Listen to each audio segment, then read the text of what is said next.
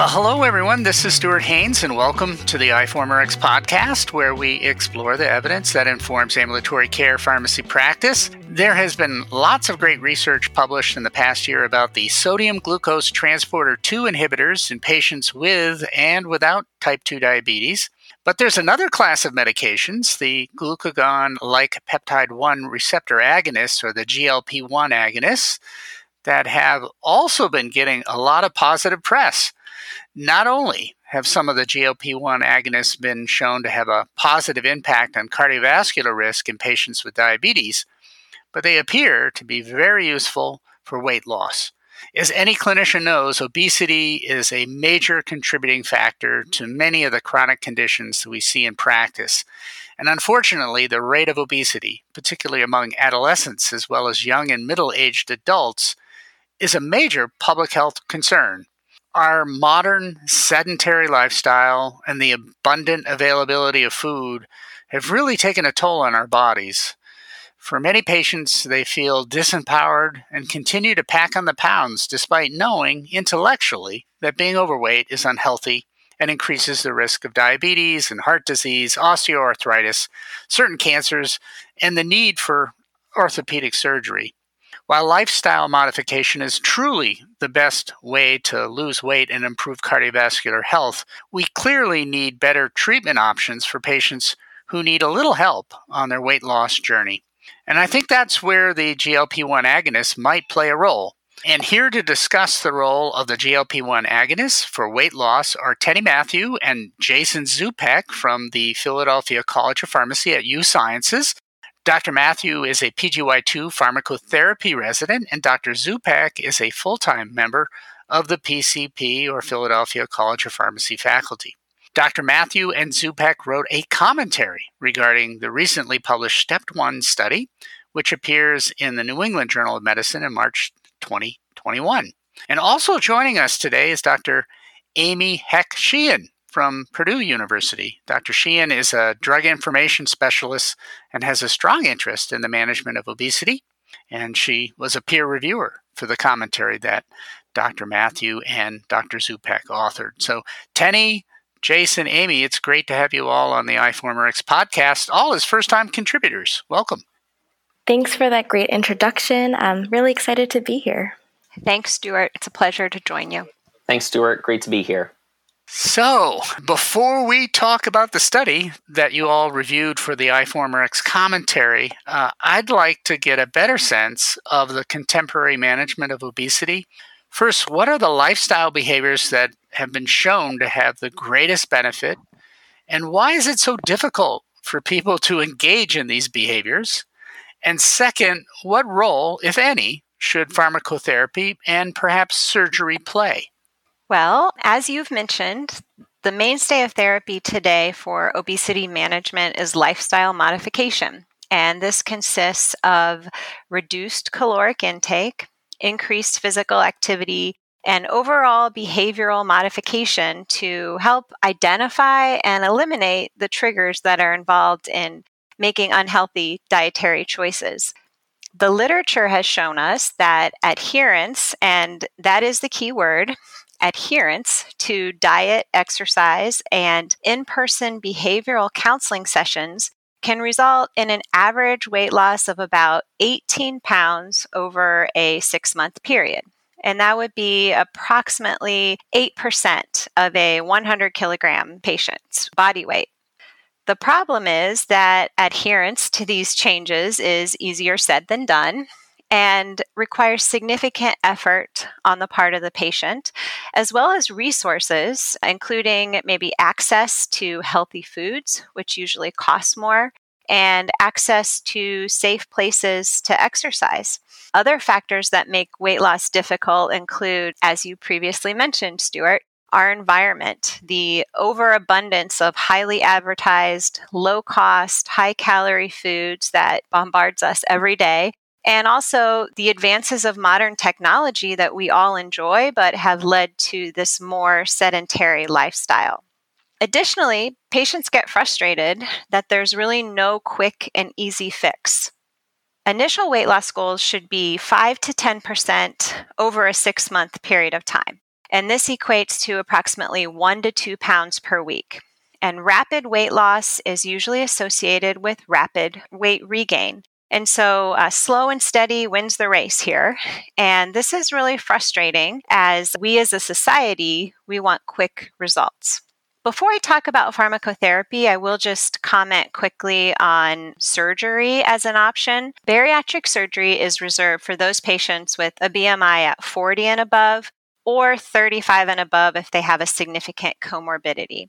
And bariatric surgery is the most effective intervention that we have today for weight loss. And this is noted in the commentary by Teney and Jason that bariatric surgery can result in weight loss of 10 to 27% at four years after surgery. So, surgical intervention is highly effective, but typically reserved for those with higher BMIs and comorbidities. As far as the role of pharmacotherapy, pharmacotherapy is an adjunct treatment for those patients who have failed to successfully lose weight with lifestyle modifications. And really, the, the main purpose of pharmacotherapy is to help patients adhere to the dietary modifications, and that is not to take the place of these changes. Our current guidelines have set criteria for when pharmacotherapy should be considered. And this is in those patients with a BMI of 30 or BMI of 27 in the presence of a comorbidity who have failed to reach their weight loss goal of that 10% over six months. Unfortunately, the use of weight loss medications, as we know, has had a very troubled past, with many previous agents subsequently being removed from the market due to uh, safety concerns. And the weight loss results that we have with current agents are quite modest. And at present, there are four FDA approved agents for long term management. And as Teney and Jason outlined nicely in the commentary, literature shows that the overall placebo subtracted average weight loss with pharmacotherapy ranges from 2.9 to 6.8%. Again, this is quite modest, especially considering that these agents are not without important side effects. It's also worth noting that most trials evaluating current weight loss drugs report a wide variability in weight loss amounts. And this likely indicates variation in the study subjects' adherence to the diet and exercise recommendations. All of our current agents tend to reach a maximum weight loss at six months with weight maintenance or slow regain after that. And additionally, once the medication is stopped, we see weight regain. So there's definitely a need for more effective weight loss medications to serve as an adjunct to lifestyle modifications. So, Teney, in the commentary you wrote for iForumRx, you reviewed the study entitled Once Weekly Semaglutide in Adults with Overweight and Obesity, which was published in the New England Journal of Medicine of course, we recommend that everyone read this paper for themselves, and we provide a link to the paper on the iForumRx website. But can you give us a brief synopsis of the study methods and findings? So, the STEP 1 trial was a double blind, randomized, placebo controlled study that evaluated just over 1,900 patients and it examined the role of injectable semaglutide at a higher dose than what's currently available, in addition to lifestyle modifications, so diet and exercise, for patients who are obese or overweight. And the semaglutide in the study was actually initiated at a dose of 0.25 milligrams weekly and then titrated every four weeks for a maximum dose of 2.4 milligrams weekly. Um, and these were subcutaneous injections. And in the study, the maximally tolerated dose was achieved at week 16. The trial included patients who were over the age of 18 with a BMI of 30 or greater, or a BMI of 27 or greater with at least one weight related comorbidity. The study excluded, however, patients with diabetes, those with a history of chronic or acute pancreatitis, prior surgical intervention for weight management, and if patients were treated with any other medication for weight management. Interestingly enough, the study had two co primary endpoints. These were the change in body weight percentage and the amount of patients who achieved at least 5% weight loss.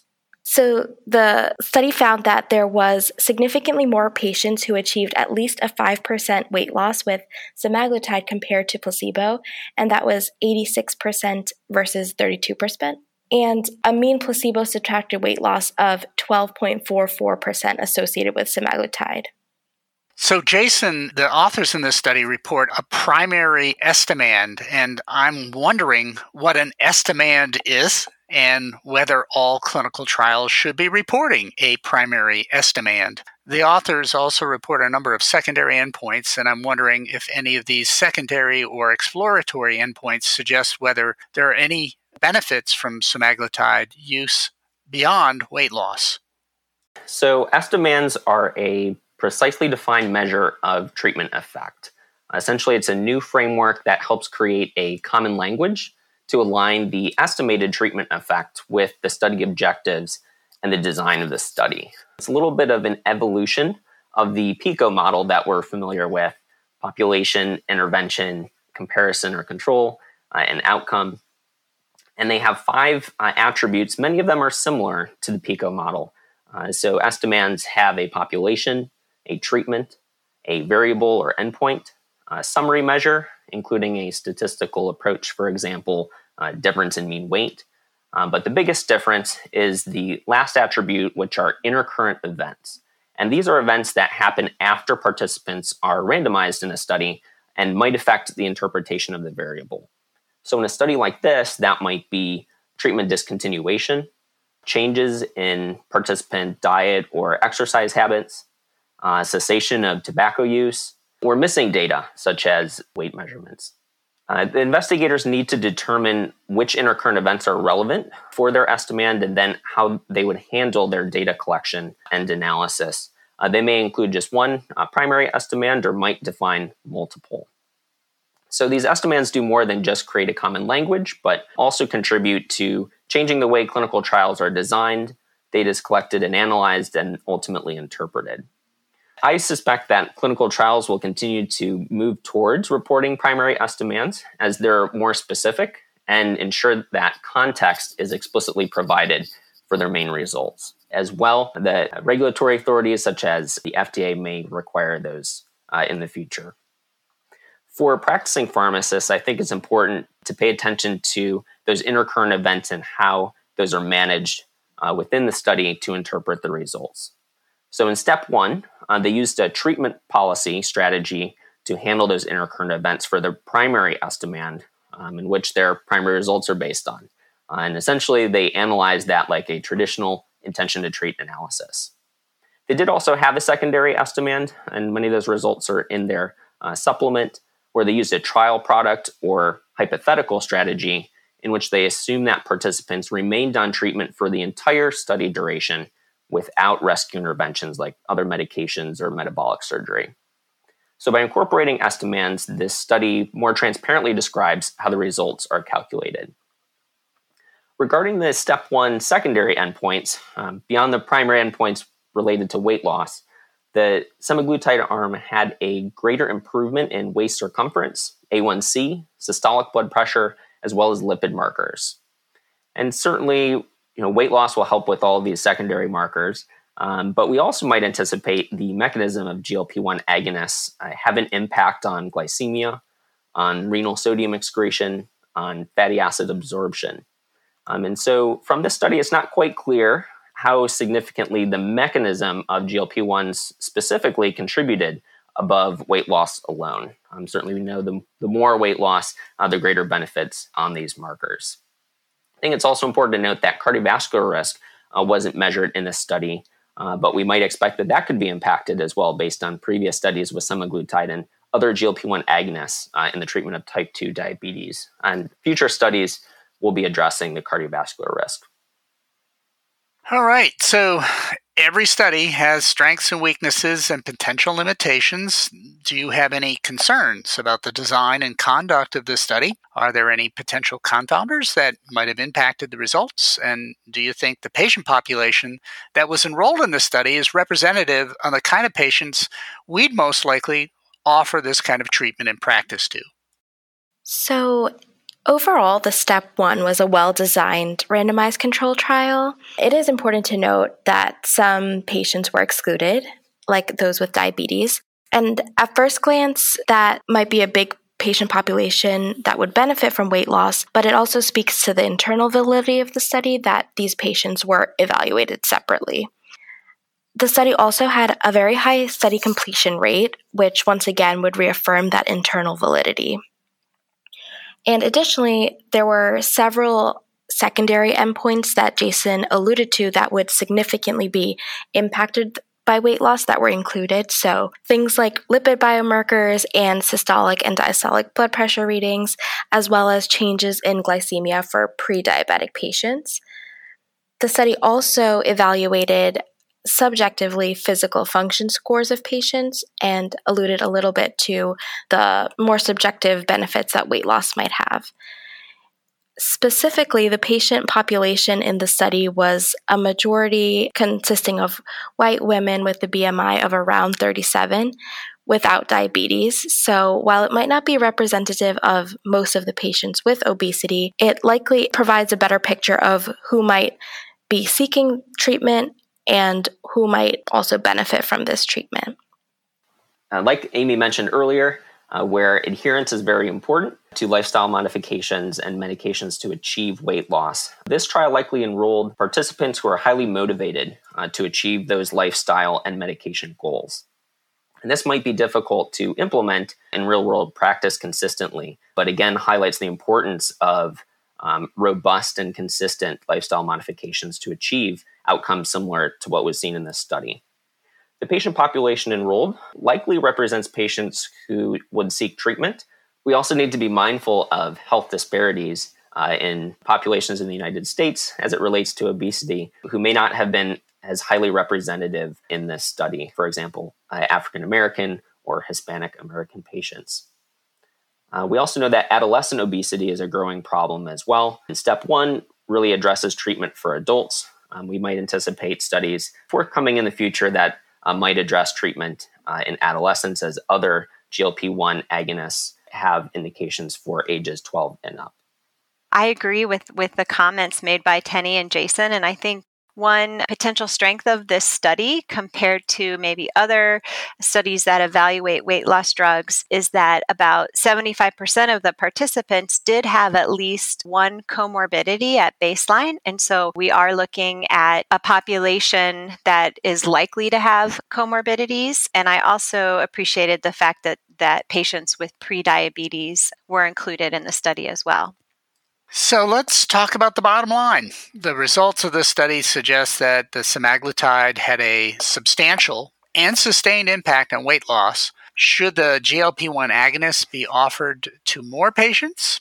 I think most clinicians have been kind of reluctant to prescribe, and insurers have been reluctant to pay for weight loss agents, and their use has been very restricted by most insurers.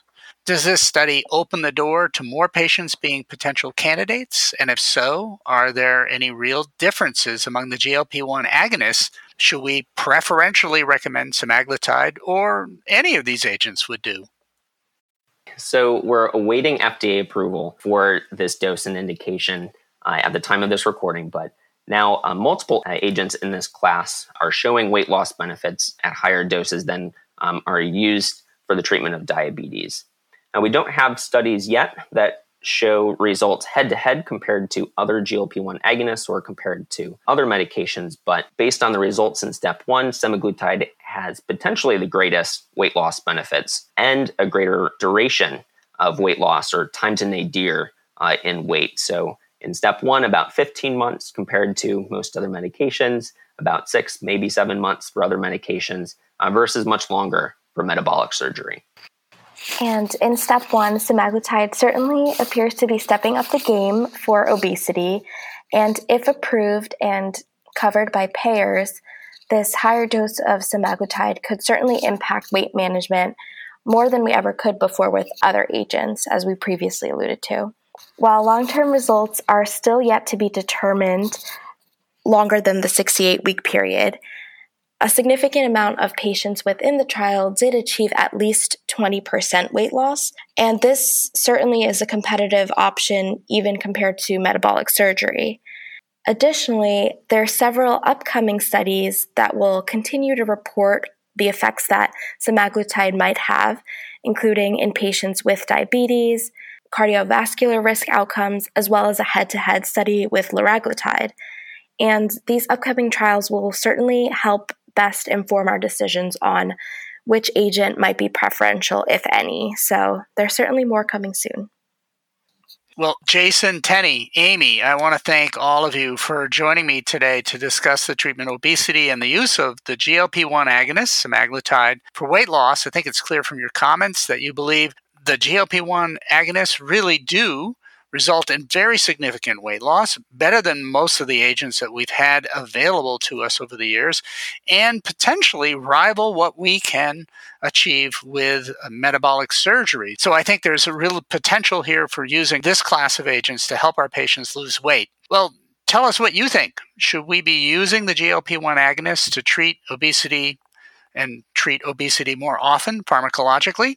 Does the use of weight loss drug give patients a positive start to their weight loss journey, or do they reinforce the false notion that drugs can fix everything? Only iForumRx members can leave comments and use the interactive features on our website. Membership in iForumRx is open to all health professionals, so sign up today. It's free. And if you are a board certified ambulatory care pharmacist and want to earn recertification and continuing education credit for this program, you can. iForumRx content is available through the American Pharmacists Association's board prep and recertification program. Click on the link posted below the commentary on our website to learn more.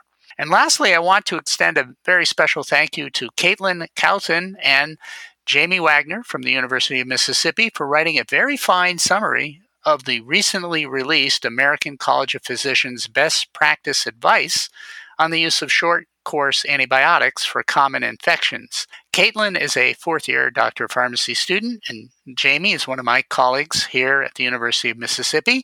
The article was very timely, well researched, and well written. So thank you, Caitlin, for taking on this extra assignment, and thank you, Jamie, for being a great mentor.